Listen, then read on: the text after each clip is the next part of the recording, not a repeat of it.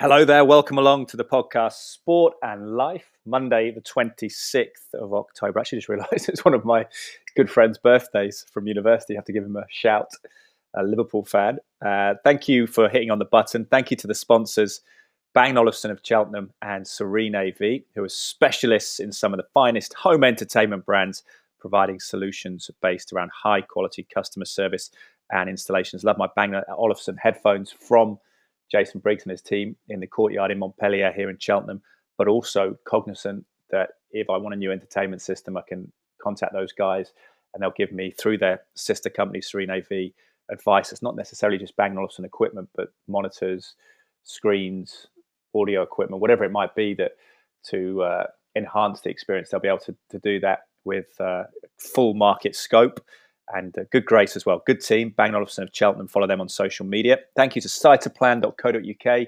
company not far from here in the west of England, Hanley Swan, just outside of Malvern, where my father, who is a GP and nutritionist, specifically micronutritionist, what he's fascinated by trace elements, their importance, the importance of things like selenium and zinc to optimizing our immunity and health. And he has worked with Cytoplan to design supplements for a couple of decades. We still buy them using our, our money with a discount very much believe in them. And although we don't have a control group, very much feel they have enhanced our health and helped our immune system stave off things, which I know people are very conscious of COVID 19, but also this time of year, and particularly in the era of the pandemic, regular coughs and colds are complicating the picture, aren't they? Whether you can get a test to ascertain what you may or may not have is, is complex at the moment, isn't it? So I think trying to stay as healthy as possible is key, trying to not have any symptoms. So cytoplan.co.uk for food-based supplements absorbed into your system as food would be. That's the, the theory with food-based supplements, as I understand it in layman terms. But if you want a 10% discount, if you would like some supplements, the code, the new code is Draper10, D-R-A-P-E-R 10, and then an R at the end, a capital R. So Draper10R. Hope you uh, are well and I hope this podcast will cheer you up, particularly if you're a football fan of my era, growing up in the 90s as a football aficionado. Absolutely love Manchester United, but just football in general. I kind of can still recall from the mid 90s the Premier League 11s and some of the iconic players. And I think, strangely, although he was a left back and by his own admission, a kind of industrious, agricultural left back, you would say, Francis Franny Benali, arguably one of the most iconic figures of the Premier League era, uh, synonymous with Southampton in particular, and that partnership with Matthew Le Tissier, two famous players through the late 80s, 90s, early 2000s. But I think beyond that, just resonates with football fans and, and of a bygone era, kind of a bridge between the sort of um, more, so spit and sawdust reality of football as a kind of working man's game to a certain extent. I know money was there in the 80s, but still connected to the, the working man and perhaps how it's gone onto this sort of stratosphere of glitz and glamour in the in the modern era. In the 90s bridged that, and Francis Benali very much a kind of throwback in that sense. And great to speak to Franny because I worked with him at Sky Sports, fine analyst, very impartial even when he's covering Southampton as best as he as he can be. And he's um, a good guy. There's a lot of work for charity as well for Southampton's charities, football club he's supported since a boy and still affiliated with. Now he's coached there since he since he played as well. I think in the early days of his retirement and he's uh, just a good man. I hope you enjoy this one, the reminiscing of some of the, the cult heroes of the past and just his thoughts on how football's changed for the good and for the worse sometimes. We talk about the lack of maybe aggression sometimes and lack of contact in the Premier League that's allowed. Just get see what you think and, and let me know how you feel about this. Here it is, the one and only Francis Benali. And we are recording. Franny Benali, welcome to the podcast. Good to speak to you. How are you doing this morning? Yeah, I'm really good, Ed. Thank you. It was uh, it was great to see you in the, the studios yesterday, and um, yeah, looking forward to, to having a little chat with you now. Yeah, it was great, wasn't it? We, obviously, it was great for you covering Southampton against Everton, and, and they won. They, they, toppled the league leaders, but it was good to see you. So I can't really say like how have you been completely because I spoke to you yesterday. But how, how is this? How has the period been since March for you? I know you've done some endurance charity stuff. Have you sort of lent into your exercise to keep your, your mindset going through this period? Do you know what the early stages of the whole lockdown thing, Ed? I think we are all adjust, adjusting to, you know, what life was like for us then, wasn't it? And it, yeah, you know, and, and, trying to come to terms with it. Um, and obviously, not having that that interaction and contact with family and friends was difficult for all of us, I'm sure. But uh, I, I, think early on, I, I saw a few things where people were trying to support some great causes, and there was garden marathons and things like that. Some mm. crazy, crazy, incredible stuff going on and supporting great causes. And and I just felt, well, I'll, I'll, try and do my little bit. You know, given that we've got all this time on our hands, and uh, yeah, I, I did my own version of the garden marathon, helping Southampton Football Club's foundation, Saints Foundation, and NHS charities together. So mm. I, hmm. I, decided to do a, a, a, garden marathon myself and measured the the path around my, my garden lawn and worked out how many laps of the, the, the lawn it was going to take to, to run a marathon. And, um, you know, literally had next to no training. The most I think I'd been doing in any kind of training runs was six miles. Wow. So I certainly hadn't been ready for it. And, uh, you know, literally a few days before I was due to do the event as well, we did a little bit of publicity with the foundation and um, pumped that out publicly so people were aware of what I was going to do. I did a little training run around the garden one evening. Did you? How, how many laps did you do? I, well, this is the thing, Ed. I, I, did 12 laps and had to stop because my head was spinning. Oh, man. I was, I was really, really dizzy. And uh, I thought, oh, no, you know, I've got to do a, a, few hundred laps of the garden. There's no way I'm going to be able to do that. So um, we had to have a rethink. And my wife suggested that I, I did it on a treadmill. So yeah. we, we managed to borrow a treadmill and I, I did the marathon. So that was because you nice. you were dizzy from the revolution where you go around in a circle. That was the, the issue. Yeah, like, you know, just my, my brain or my head just couldn't cope with running around in circles so much. So, um, yeah, the, the, the, treadmill gave us a, a, another option, which was great, and we raised a few few pounds for for a couple of great causes, which was good. So, um, good. Yeah, just that was that was the early days of lockdown, and then I, I managed to slip a disc in my back a few months later, and Oh man, I've pretty much done next to nothing since then, really, from a, a, a, training or physical point of view.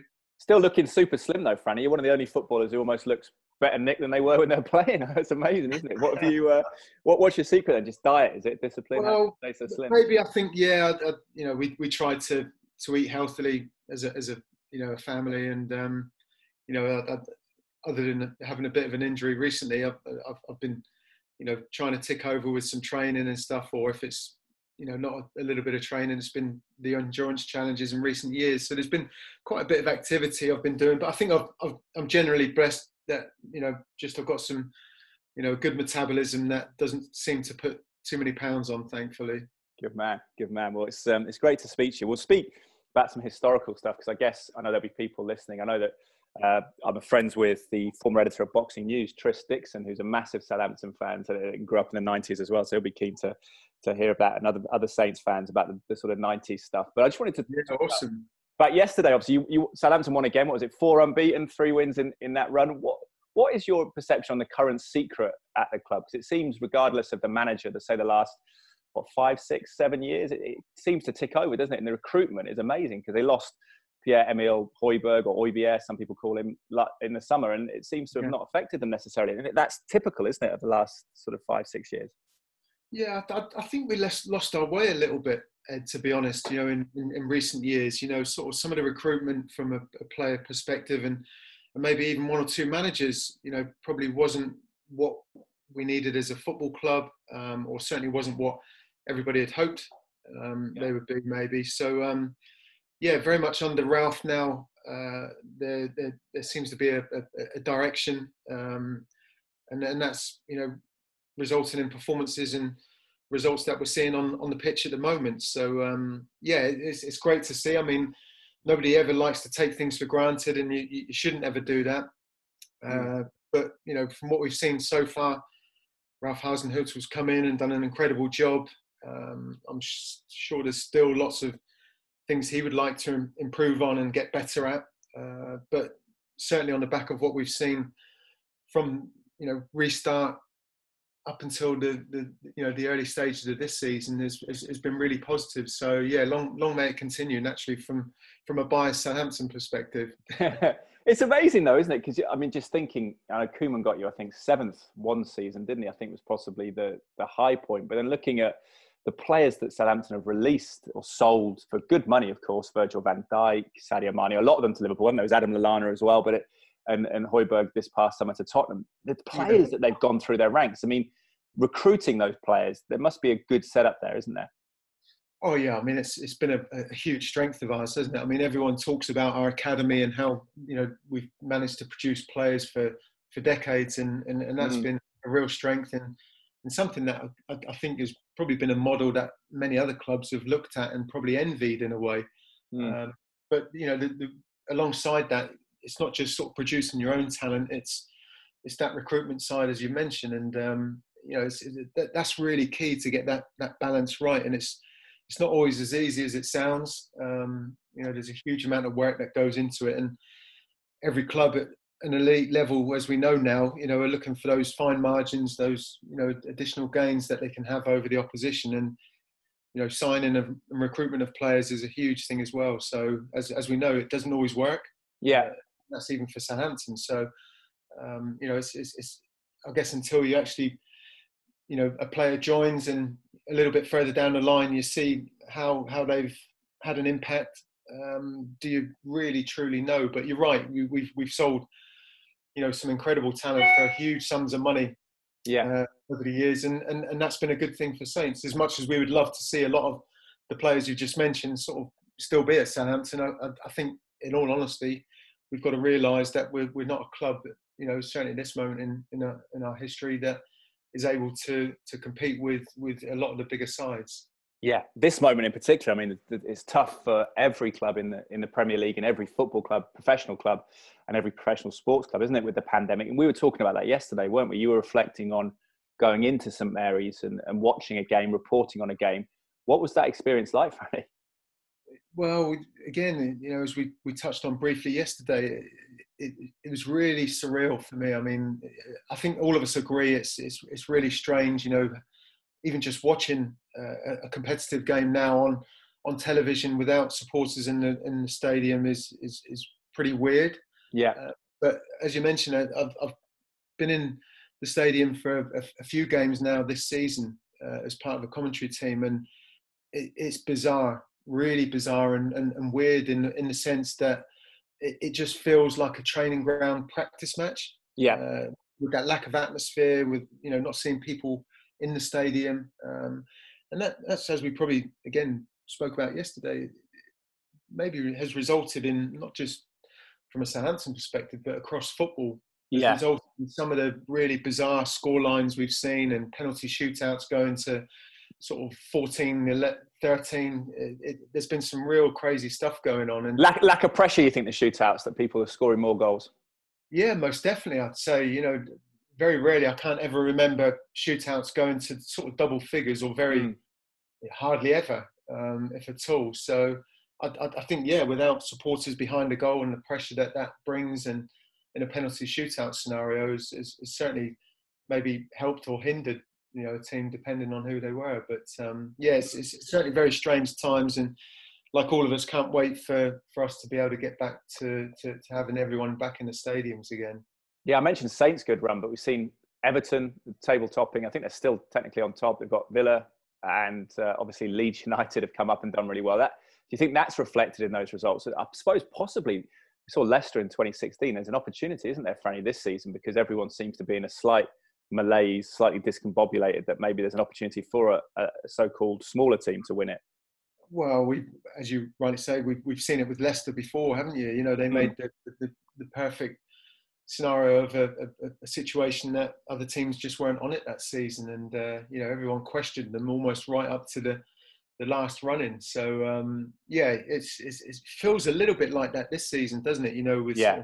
Liverpool losing Van Dijk and the impact that could well have, and other teams just glancing at the table at this moment in time, you know, probably fair to say we, we probably wouldn't have called a lot of the sides that in there, including maybe um, being so high up. So yeah, there's there's there's everything to play for under the current current circumstances we're all in, and it's it's almost making it a little bit of a more of an open playing field for everyone. Yeah, it's weird, isn't it? In the home results, I mean, I'm a Man United fan, so we won't dwell on that because we've been consistently poor this season, I suppose, in terms of can't even score a goal at home. But maybe the, the lack of fans makes the home away thing slightly different dynamic as well. It doesn't seem to be a huge advantage to play at home at the moment. Uh, it's it's amazing your relationship with Southampton, isn't it, Franny? I think it's so rare because whenever people think of clubs, they do associate sort of long term career players, but also for you, it feels like you're more embedded in that because you were brought up in the local area, weren't you? How much has Southampton been part of your life? It's almost like a another another wife, isn't it, along with Karen? Oh well, yeah. It's uh, you know, to be born and raised in the city uh, for for any any player that, that that's gone on to represent their hometown club, you know, you're not saying that any player that that joins the club at any stage of their career uh, loves it any less than you, but there's just something embedded in you. I think as a mm. as a person, as an individual, um, when you know, certainly speaking personally, I, every time I pulled on a shirt for Southampton Ed, I, I, I always felt I was representing every single supporter that was in the stand mm. or, or, or, followed the club, um, and, and, and felt a responsibility to to um, to, to to represent them through my my certainly at the very least my effort that yeah. I gave. Um, you know, naturally performances and and form would would would dip. Um, and you know you'd never always play as well as you'd like to or, or get the results you'd like but certainly from an effort perspective i always felt a responsibility to to go out and, and, and give it absolutely everything being a, mm. a, a local boy so uh, yeah I'd, I'd, I'd, walk past what was the old stadium the dell um, on my way to and from school as a, as a young boy. So um, yeah, the, the, the, football club's very much in, in, embedded in my background. What, when you were growing up, you were a sensational striker in the local area, weren't you?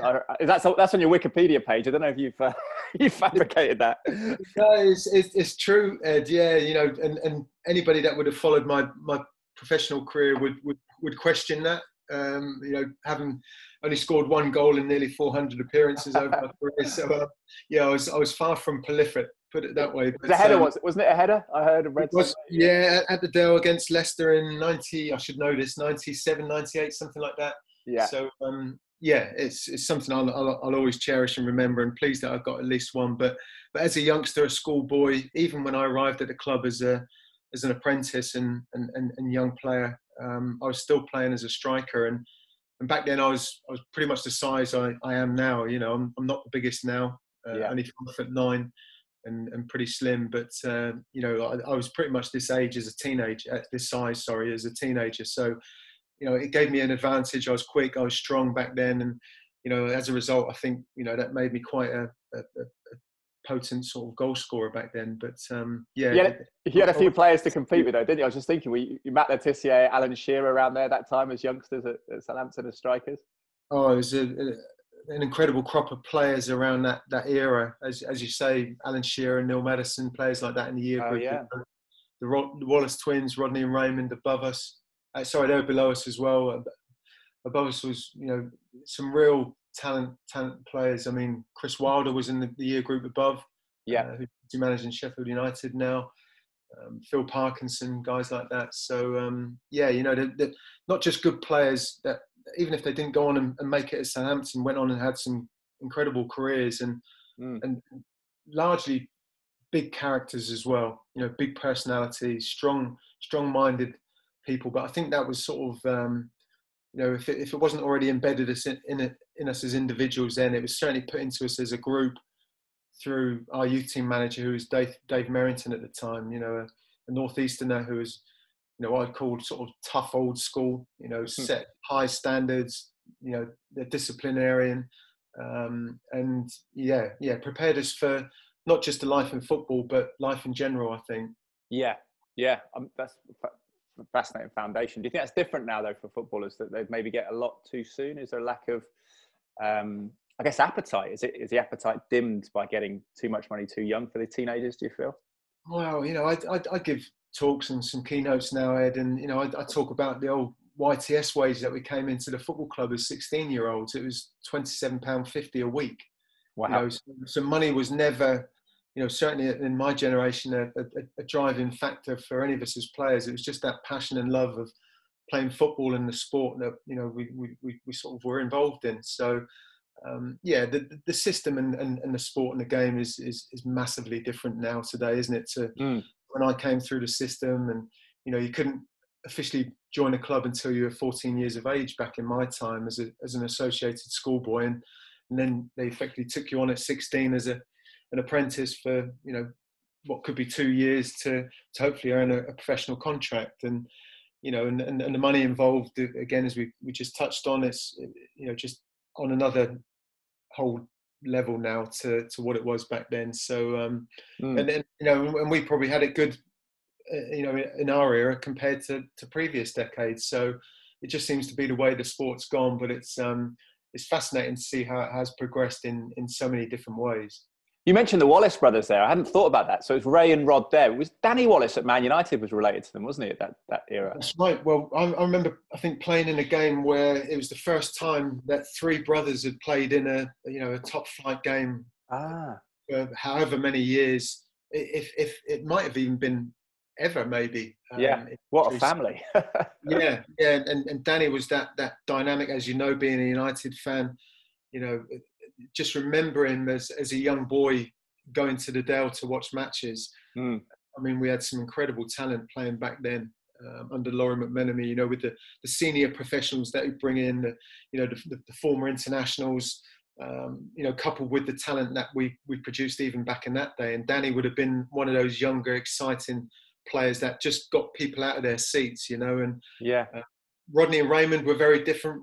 Raymond was a, a, a solid, strong defender. Um, and, and Rodney, I, I, would go as far as saying, was probably one of the best um, teammates uh, to play directly in front of me as a left fullback. You know, yeah. in, in, our early days together, he he was playing sort of left midfield, stroke left wing, mm. um, and given his sort of lacking physical size and strength, you know an absolute giant of a player and you know with the speed his his quick feet the way he could score goals as well and i've, I've, I've got a, just a, a, bit of regret that you know mm. him and ray moved on to leeds when they did because uh, you know we had some incredible young talent coming through at the time, and it was an exciting time to play in the team. Did he win the title at Leeds, or was he there after '92? No, he went on and, and, and, won it when they went there. Yeah, uh, yeah, when they joined. So he was part of that that that that title-winning side at, at Leeds United. So. Um, and then yeah, not, Rangers, Rod was a huge legend at Rangers, wasn't he? After that, in a time when actually the Rangers are almost and Celtic were competing financially with the Premier League, which is interesting how that's changed. Oh yeah, no, and, and, he was, you know, he had a, a, an incredible career, and uh, was just one of those players that um, you know you, you, loved having in your team. But if they're an opponent, you just knew you're going to be in for a, a, tough day. What, what happened, Franny, with you becoming a defender? Then, who came up to you and had that conversation, and what did they see in you? Do you think there was that aggression that you later became known for, like being a physical defender and, and man marking people? Was there something that they saw in you rather than a particular skill set with the ball that they, they thought they could move you to left back? Yeah, I think that that sort of natural aggression was was always in me as a player, uh, Ed. Um, as as a striker, I mean, again, the game was very different from a you know what you could do and get away with, and the way the the, the officials ran the game.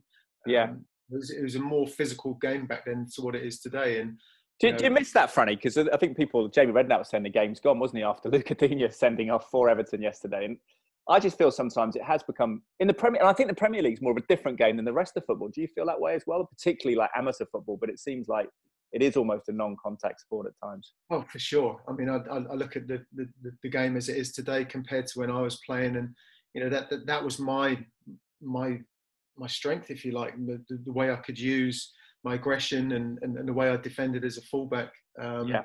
to, to my advantage or my team's advantage. And, and I just wouldn't be able to play like I did in today's game. Yeah. Uh, you know, I'd be constantly being sent off and, and booked. And, it, you know, it seemed to be bad enough back in the day, you know, the, the red cards and yellow cards I picked up. But yeah, that, that, that sort of side of my nature sort of just, it was, it was a conscious decision to move me because I was getting into battles and fights and. You know, run-ins with opponents, you know, uh, as a striker, and they, they felt maybe it would be suited to, you know, my qualities as a, as a player to put me in midfield originally. Yeah. Um, as a manager, Chris Nicholl and, and the youth team coach Dave Merrington, who, who, sort of thought that might suit my game and, and, the, and the team a bit better. Um, and and I, I, made my debut as a, as a midfielder. And then Did I was you? on the bench for a game. Yeah. Well, left left left wing or central? Uh, pretty much central, but left sided. Yeah. Yeah. Um, and uh, I was on the bench for a game shortly after when um, I think we, we, we had a few players, a few injuries, and we were a little bit thin on the ground. And uh, we had a I think a, a, right back called Gerry Forrest playing uh, left back because we were that thin on the ground. And of course, I was a, you know, technically a midfielder at the time, and this particular game he went off with an, an early injury, and I, I, think I was the only left-footed player on the bench. So I got thrown on, and you know must have done okay because that's where from that point I, I stayed for the, rest of my career. So um, it probably helped me to be honest as well. Mm. Ed, as a, as a player, I think I was able to carve out a, a, role for myself in in the team. Yeah. You know, had I stayed as a striker, you know, you, you mentioned before, you know, I would have been fighting the likes of, or, or you know, competing against the likes of Alan Shearer, Rod Wallace, Matt Le Tissier as a, you know, striking options mm. for, for, the team, and you know, it, it, probably helped me to be able to carve out that, that position in the team as a as a fullback to give me a, you know, a career that I I, I went on to have. Yeah, I played left back at a much lower level, sort of reluctantly, a bit like you sometimes, because I wanted to play sort of centre mid really, but I had a left foot, and it was a very lower, lower level. But it's quite nice to, to have the game in front of you when you get when you first play fullback, isn't it? Because oftentimes the rest of the time you've got your back to goal, whereas you sort of see a lot more. Was that your experience when you first got that position? Yeah, no, for sure, and, and, and I felt comfortable there. You know, I was I was quite quick. You know, so again, if I come up against a quick winger, um, I, I, you could use your aggression back then as well in tackles and things like that. Yeah. Um, and I'll be honest, you know, I, I, I, pretty much put the brakes on when I got in and around the halfway line. I, I wasn't the most creative of players or the most technical of players. So, um, yeah, maybe that side of my game could have been better. Um, and, and, certainly would have been nice to have scored a few more goals. It, but, um, it wasn't as expected then, though, was it? In terms of fullback, I don't know who was the no, no, no, exactly. You know, the breakthrough players would, who led that revival or that change, really. Yeah, no, I, I, I pretty much, I think I saw it almost that that new type of marauding attacking fullback emerged with the player that replaced me in the side, which was youngster by the name of Wayne. you know we know Wayne Bridge. Yeah, yeah. And Bridgie, you know, started out himself as a as a left winger, uh, but adapted to to a fullback. But mm. Bridgie sort of kept the, the, the attacking side of his game as a fullback, and you know, he, he was what I can remember almost like one of those early marauding fullbacks that that could defend, uh, but also you know got forward and did his bit with assists and crosses and things like that as well. So um, hmm. Yeah, it, you know. yeah, it was different as well, Franny, wasn't it? Sorry to interrupt, just because um, in those days you had that sort of stock standard four-four-two, and what I suppose what would happen if you were attacking fullback or had that instinct, you often got pushed to left wing. I'm thinking of at United, Lee Sharpe and, and people like that. That's right. Yeah, you know, it, it, again, just how the game's evolved. You know, sort of formation-wise, what's expected of players now, the rules again, sort of, you know, and, and everyone's everybody wants to see. I think it's, it's, resulted in in this attacking style of football that we see, you know, a lot of sides doing now. Um, mm. But you know, I, I, I must admit, there's there's a little part of me that that that that sort of old grumpy former former pro that um, you know misses the, the, the physical side of the game and, and and maybe the if you like the art shall we say of of, of defending yeah uh, you know because it's it's it's not as easy as many people would think um, especially mm. when you're coming up against some of the talent that you know whether you're facing it in today's game or back in the day you know there's there's, there's always I always relished sort of pitting my wits against you know some some of the best talent in the world really yeah. Is that the academy? Is it picking different types of people, not only different types of players? Because I spoke to a couple of years ago, it's one of the first sort of little interviews I did for the podcast. It was with a West Ham United academy player called Ajibola Alese. He played for the England under 17s as well. He was saying to me that actually it was hardly sort of thought of how you were defending. It was more about could you get on the half turn? Could you open your body? Could you play the ball out? Was, they would talk about centre halves, and this was how they were picking them, and they were getting through the process in academies. Do you think that there's almost a way that the academies have, have, have stifled that type of defender coming through? I think that's probably true to say. Mm. to be honest, um, you know, naturally clubs and academies are, are, are, looking for for talent. You know, I guess you know, take a physical profile for example. You know, it's almost like goalkeepers aren't considered now unless they're at least six six foot six two, something like that. Um, yeah. And you know that that almost goes. There's a a physical profile almost for every position. You know, mm. there's going to be exceptions, of course, but um, you know, you, you, you, don't see. You know, Steve, I, I Steve Potts, do you remember? oh, yeah, exactly. Yeah, but you know, I was a, I, I played a number of times at centre half as well, and you know, you, are certainly not going to see a five foot nine centre mm. half in today's game. So it, it's, it's hugely changed as we as we know, and um, the technical side of the game is, is, is improved. I think it makes it a, a, great spectacle for, for us as, as viewers or if we're, we're in the media um, covering yeah. games. Uh, and it's, it's great to see all that, that excitement side of it. And the rules probably assist attacking players, I'd say.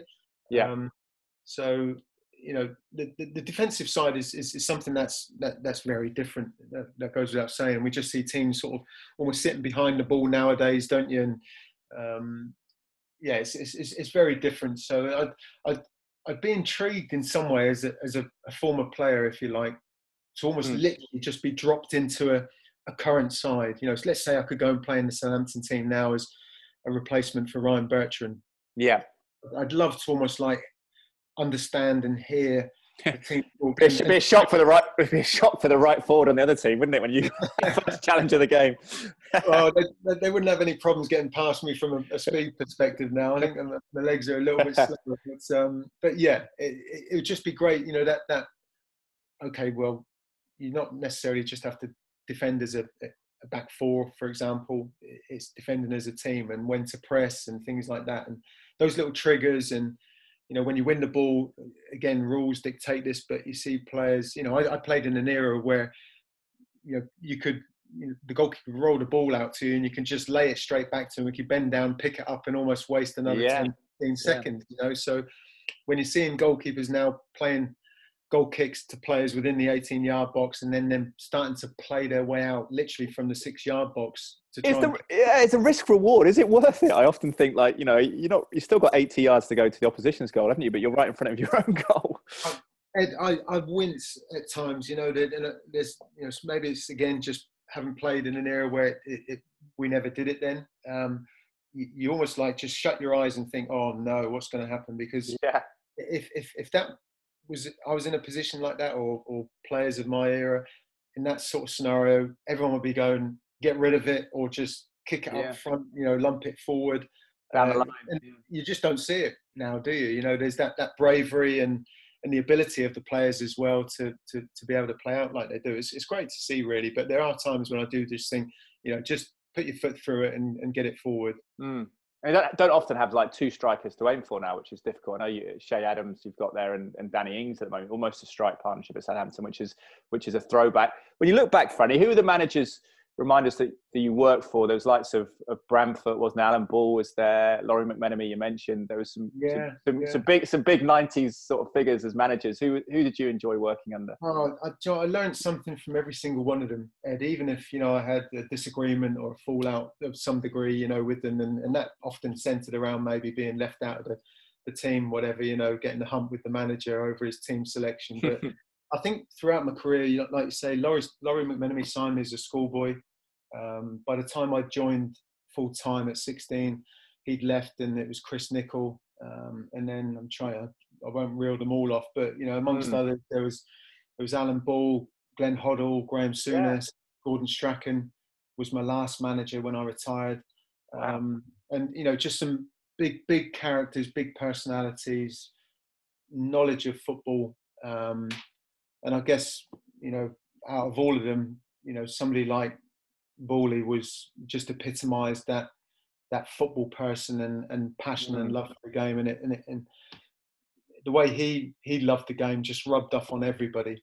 Um, mm. and you know and you couldn't help but feel motivated and you know and inspired you know just because of his love for the game. As a world cup winner as well i suppose. It's a, the sense of reverence wasn't there growing up alan ball for, for a kid oh, in the yeah. 90s 80s and 90s that's right and you know the, the moment he walked through the doors at the dell uh, you know, he, he, he, just commanded that instant respect, I think, of everyone, knowing that he he'd been that World Cup winner, and you know, and then uh, you know, like like everybody, you know, there's there's players that that, that miss out, and you, you know, are going to be part of the, the, the management choices, mm. you know, whether they're in or out of the side, um, and and then obviously sort of people go their different ways, but and again, for me personally as a player, you know, there were a number of the managers that came in that did you know sign players to replace me and and that was hard for me you know I you know having born, been born and raised and never wanting to play for anybody else. Yeah. Only, so you, you never went to you went on loan to Forest didn't you at one point? Is that right? It's the only time you left. Yeah I did and you know that that that was a huge decision for me and my family at the time Ed, even to go out on loan um, mm. you know because I'd only ever pictured sort of having a career at Southampton albeit I realised that football being what it is you, you just never know but the reality at the time, you know, under under Glenn Hoddle, when I thought, well, I, I need to be playing. I, mm. I, I, couldn't just sort of sit out the side and not be playing. And, and, maybe again, that's how football's different now. You know, a lot of players are happy to to to sort of be part of a, a squad, and it is a squad game now um, more than what it was back in my time. But uh, was that was yeah. that Hoddle's first job since the England job at Southampton? Uh, no, I think no. Uh, actually I'm trying to think. You go to yeah, Wolves? Was it? Yeah, Wolves? it might have been. Yeah, mate, yeah, you're right. I think it might have been after his first after England. Um, yeah. Coming back into the game. So um, was he a bit sort of scolded by that experience? Obviously, the press went for him, and he ended up leaving, not for football reasons, really. Yeah, no, not. I, I can't, you know, cast my mind back. Think that um, you know he, he ever sort of spoke about it openly. Mm. Um, mm.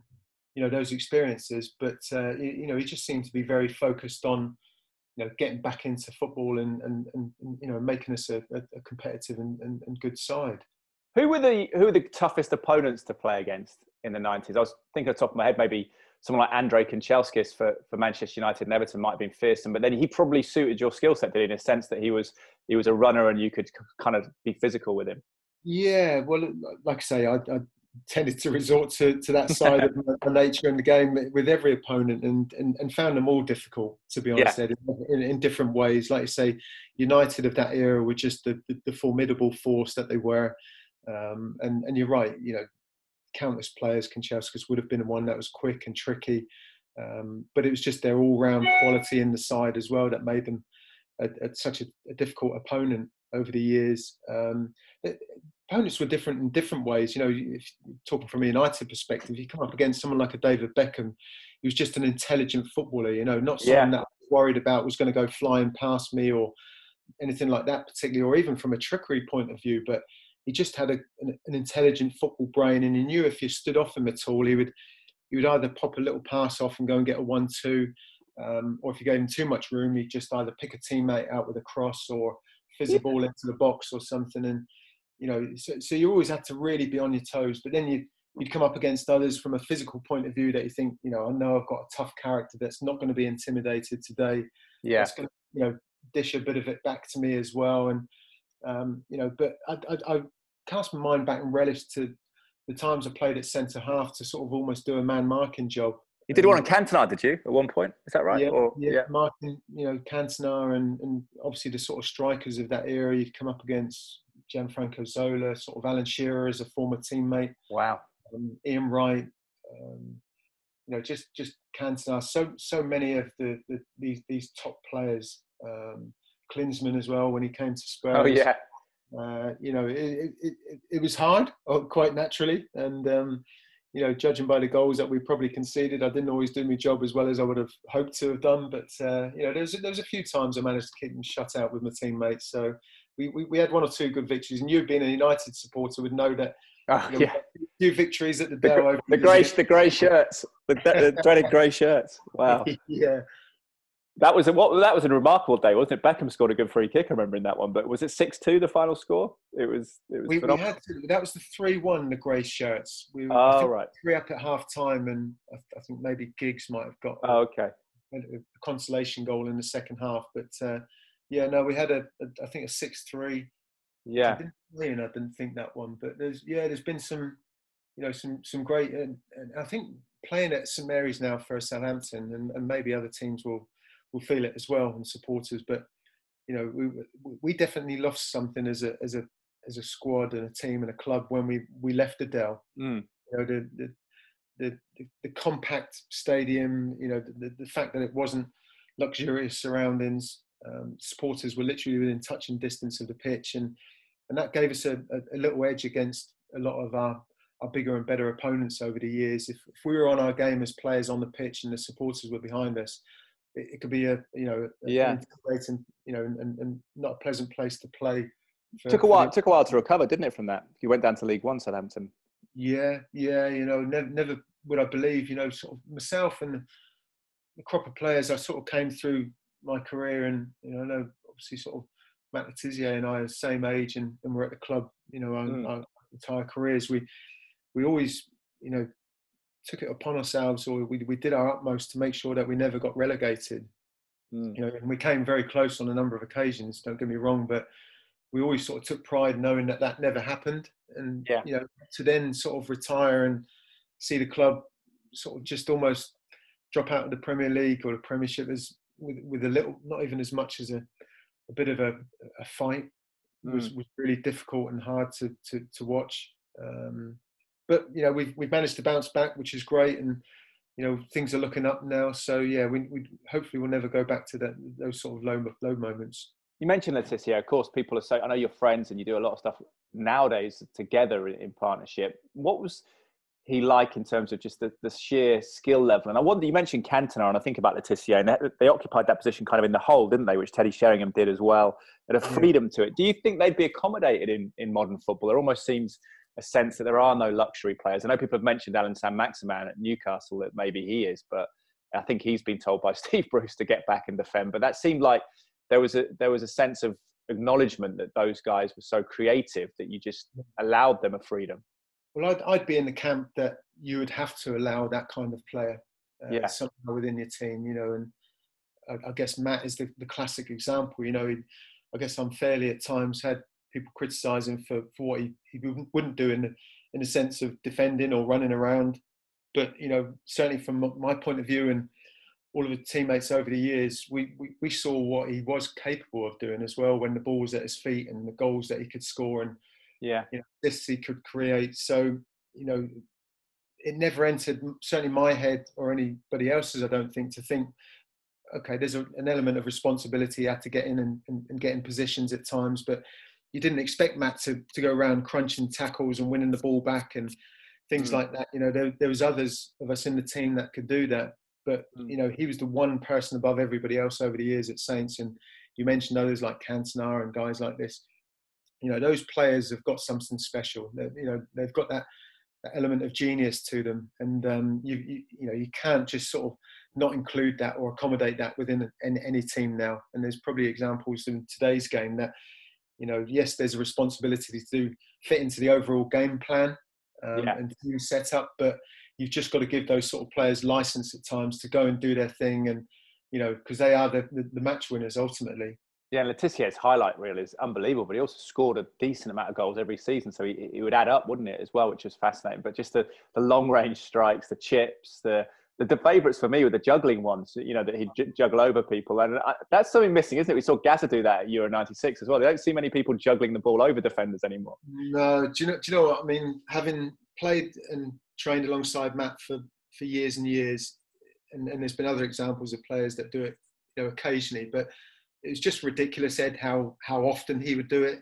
Yeah. as you say, you only have to look at a, a show reel of his goals to see what he, he was capable of. But he, would be doing that day in, day out in training. And um, you know, I, I mean, I've, even in recent years, even beyond our playing days, I mean, we've we've done a little bit of five-a-side, you know, just mm. to do a little bit of training and a few little charity things in, in, in recent years.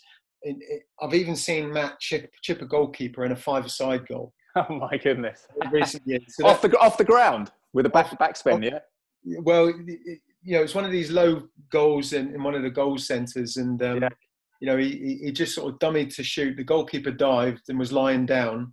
Yeah. Um, and and Matt then just chipped it over him, and uh, that that just you know gave me a flashback to all those moments when he would do it in training or or for, or for real in a competitive game. So yeah, he's, he's he's not lost that that little bit of magic.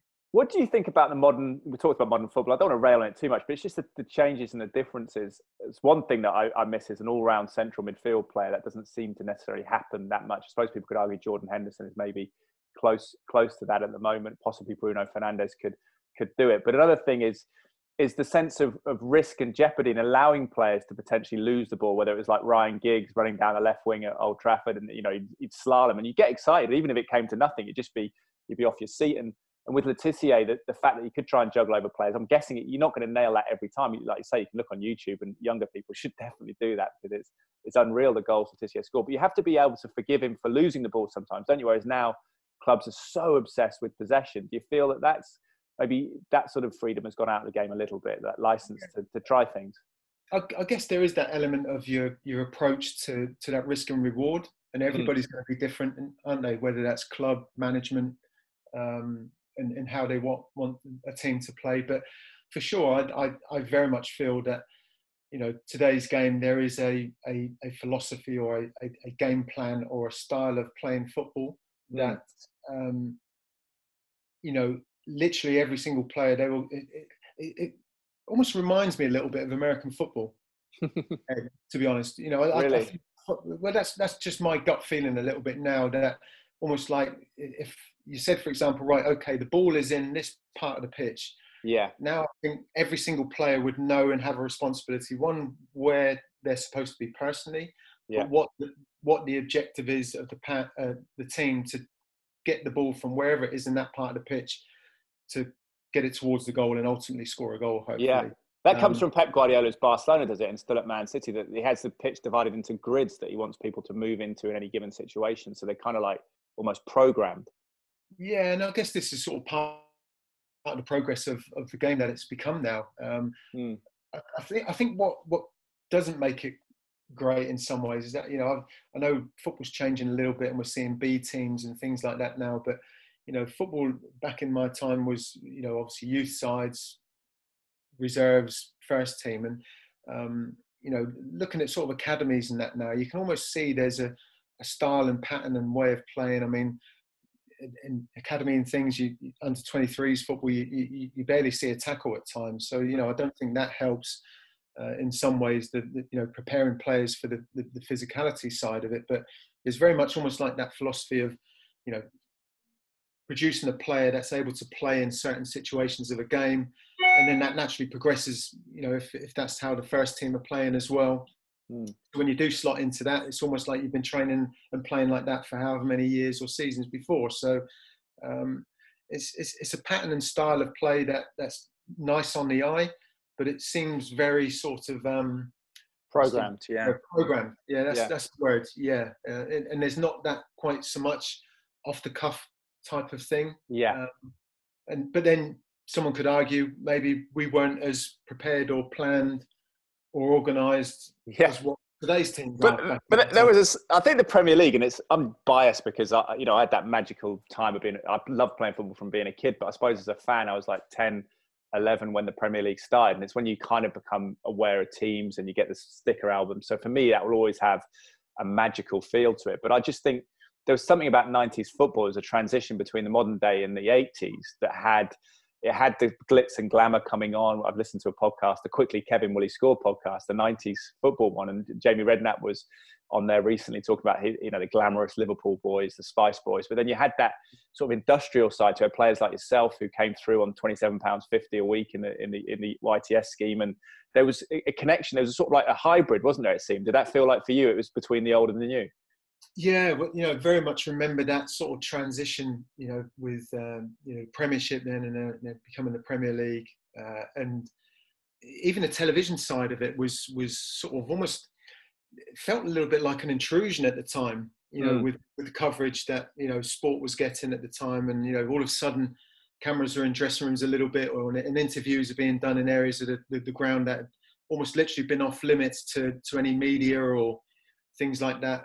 Um, and there was also an insight and a, a behind the scenes look of, of, of the sport and you know sort of even putting names on shirts and things like that going from just having numbers. It, it- you know there's lots of slight little subtle changes that were, were coming into the sport that you can see the transition. Obviously money started coming into the sport a bit more.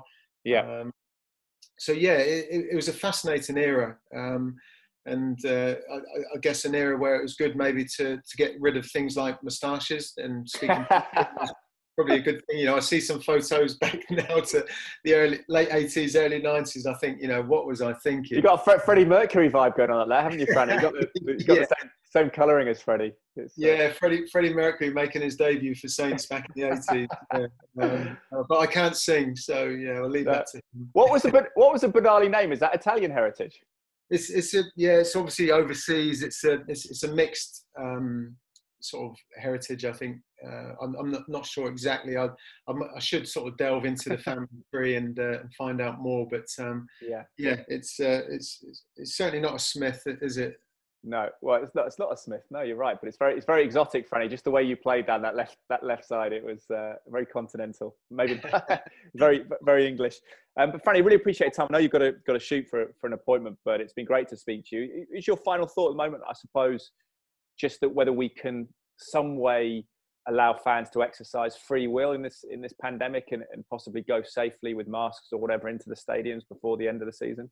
It'd be great, wouldn't it? I mean, it's it's something that I hope we can continue to work towards. I mean, obviously, we're going to be governed by, you know, restrictions and what's going on yeah. globally. Um, you know, the bigger picture, but uh, you know, it, it, would be wonderful. I think it would be good for not just the sport to have supporters back in, and we, we've touched on during this chat, you know, how it maybe affects players themselves and, and results, but uh, you know, every supporter I sort of have contact with or have a message with, you know, they, they are just missing not going to stadiums so much to watch live football. Um, hmm.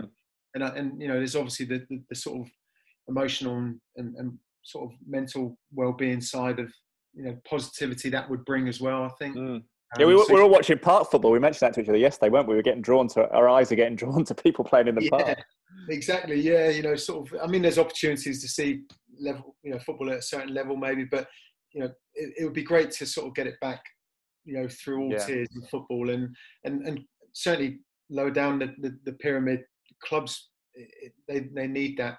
Revenue coming through with supporters at being at games. So if we can find a way to do it so, safely, then uh, yeah, it, it, would be amazing to get that back before the end of the season. Yeah, I think there's, there's there's different avenues, isn't there? There's, whether you get it's immediate testing, so you can make sure people get you know can pitch up and get a result and then be allowed in, or whether it's treatments are so good that we fear the, the condition less, fear the virus less, or whether it's a vaccine or I guess you dare, dare I say it, you know, we, we get to a point where everyone keeps getting it. We're some level of herd immunity eventually. I'm not sure quite quite how things will play out, but I think there's there's hopefully hope and opportunities of those different different routes that we can take to get to get fans back in because it is huge as you say for their mental health and their well-being to get in and, and just for the community. Like you know you're a southampton man born and bred. But franny really appreciate your time. It's such short notice as well. It's been fantastic to chat and we'll, we'll do it again in the future. Yeah um, any anytime ed. Yeah it's always always great to catch up with you and uh, yeah thanks for having me on. Good man. And say thanks to Karen for using her email as well. I know she's she's got a few messages while we've been talking, so she's probably waiting to yeah, get on there and uh, I was pinging through. Apologies for that. No. I don't quite know how to mute it, but um, that's yeah. great. All the best, mate. Hopefully, I'll see you soon. Good to speak to you soon. And um, drop me a picture, Franny, so I can put it out on social media and, and, help promote the podcast. That'd be fantastic. And I'll drop you a link to it as well. Okay, mate. Yeah, I'll, I'll have a little look, to see what, what sort of thing you're after. Like an action one or just a more, more modern one? Yeah, whatever you, just a standard one's fine. Yeah, whichever you feel is good. Yeah, either or. Okay. I'll have a little look. I'll try and send something over a little bit later. Good man, Franny. I'll speak to you soon. Will do. It's amazing sometimes how you realize how lucky you are to do your job and how the little boy or girl, if I, if I was a woman, would feel about the opportunity I get to spend time with people like Franny Benali, who you grew up just, I guess, it mesmerized by the whole of the Premier League football scene. Of course, I'm a huge boxing fan as well, but the chance to to work with these guys now as analysts and and meet people and, and certainly I'm not saying that, that Franny was sort of one of my sort of heroes per se. I was a Manchester United fan, so at left back I was looking up to people like Denis Irwin and and obviously Lee Sharpe before that, as I say, was a kind of converted fullback into a winger and Gary Neville and people like that, Paul Parker.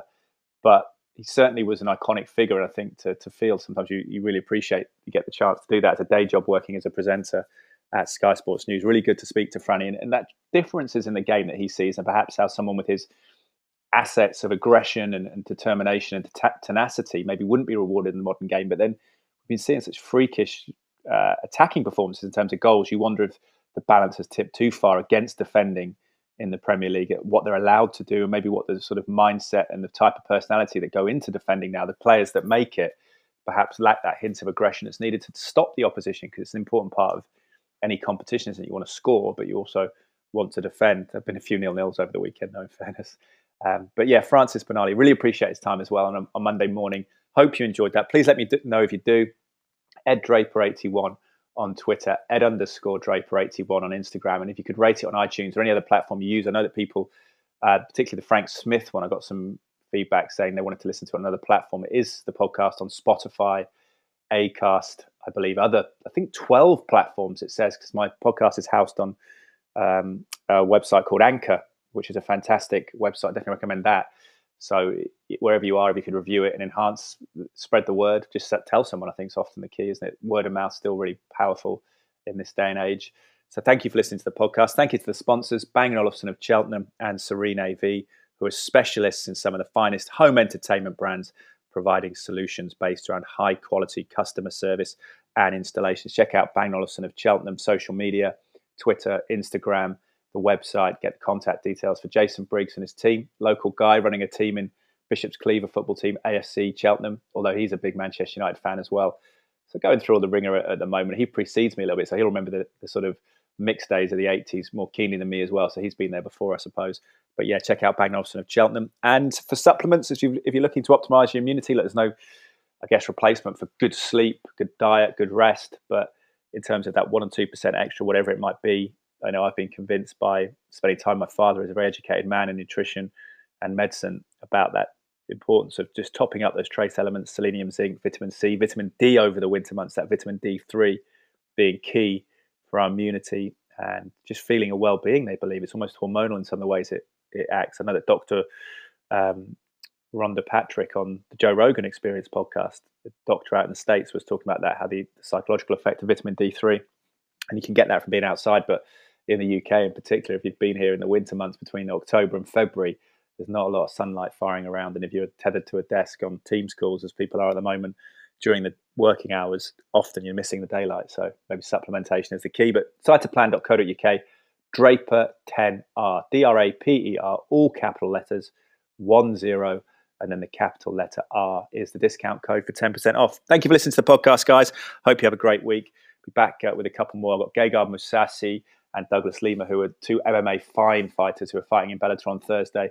I've done the videos for Sky Sports, I'll share the audio here as well of that, and hope to share Mark Weir's review of Khabib Nurmagomedov's big win at the weekend as well over Justin Gaethje and subsequent retirement as arguably one of the greatest of all time MMA fighters, maybe the greatest. Dana White, the UFC president, has said. Anyway, thank you for listening, guys, and uh, have a great time. Hope you're well. Bye for now.